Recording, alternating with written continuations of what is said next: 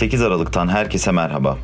Çin Dışişleri Bakanlığı Sözcüsü Zhao Lijian yaptığı açıklamada ABD'nin dün Çin'in Sincan Uygur Özerk Bölgesi ve diğer bölgelerdeki insan hakları ihlalleri nedeniyle Pekin'de düzenlenecek kış olimpiyatlarına diplomatik boykot uygulayacağını açıklamasıyla ilgili kararlı karşı tedbirler alınacağını açıkladı. Türkiye'den gelişmeler. Epgis'ten yapılan açıklamaya göre bu geceden itibaren geçerli olmak üzere motorinin litre fiyatına 66 kuruş zam geldi.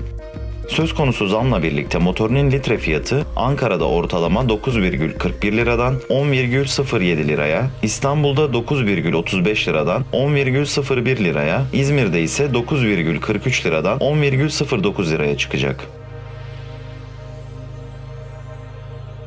Cumhurbaşkanı Recep Tayyip Erdoğan ve Katar emiri Şeyh Temim bin Hamed Al Sani'nin görüşmesi sırasında 12, toplamda 15 anlaşma imzalandı.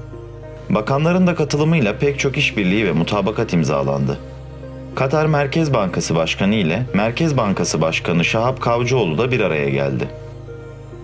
Dünyadan gelişmeler. Almanya'da yeni hükümeti kuracak Sosyal Demokratlar, Yeşiller ve Hür Demokratlar koalisyon sözleşmesine imza attı. Seçimden birinci çıkan SPD'nin adayı Scholz'un çarşamba günü mecliste başbakan seçilmesi bekleniyor.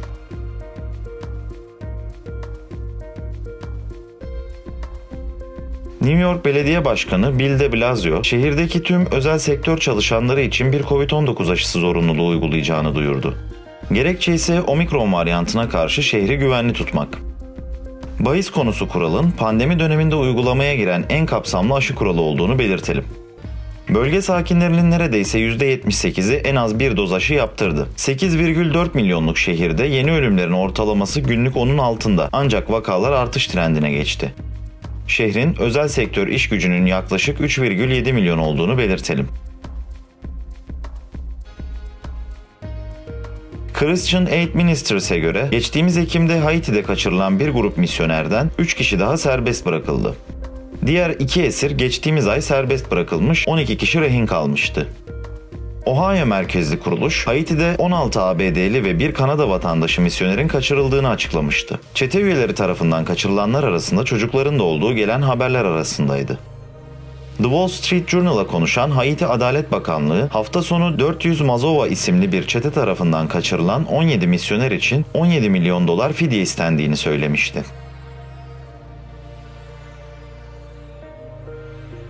Endonezya'nın Doğu Kava eyaletinde konumlanan Semeru yanardağının yeniden patlamasıyla can kaybı 34'e yükseldi.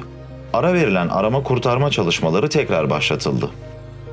3676 metre ile adadaki en yüksek dağlardan Semeru yanardağı patlaması ile ilgili Arama Kurtarma Operasyon Başkanı Vayan Suyatna, kayıp olan 16 kişiyi arama çalışmaları devam ediyor dedi. Durumu kritik olan 26 kişi ve hafif yaralanan 82 kişinin ise tedavileri sürüyor.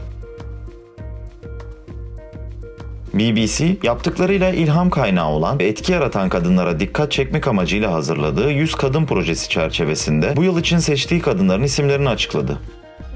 Afgan kadınların ağırlıkta olduğu bu yılın listesinde Türkiye'den paralimpik sporcu Sevda Altınoluk ve Fransa'dan Fransa doğumlu yazar Elif Şafak da var.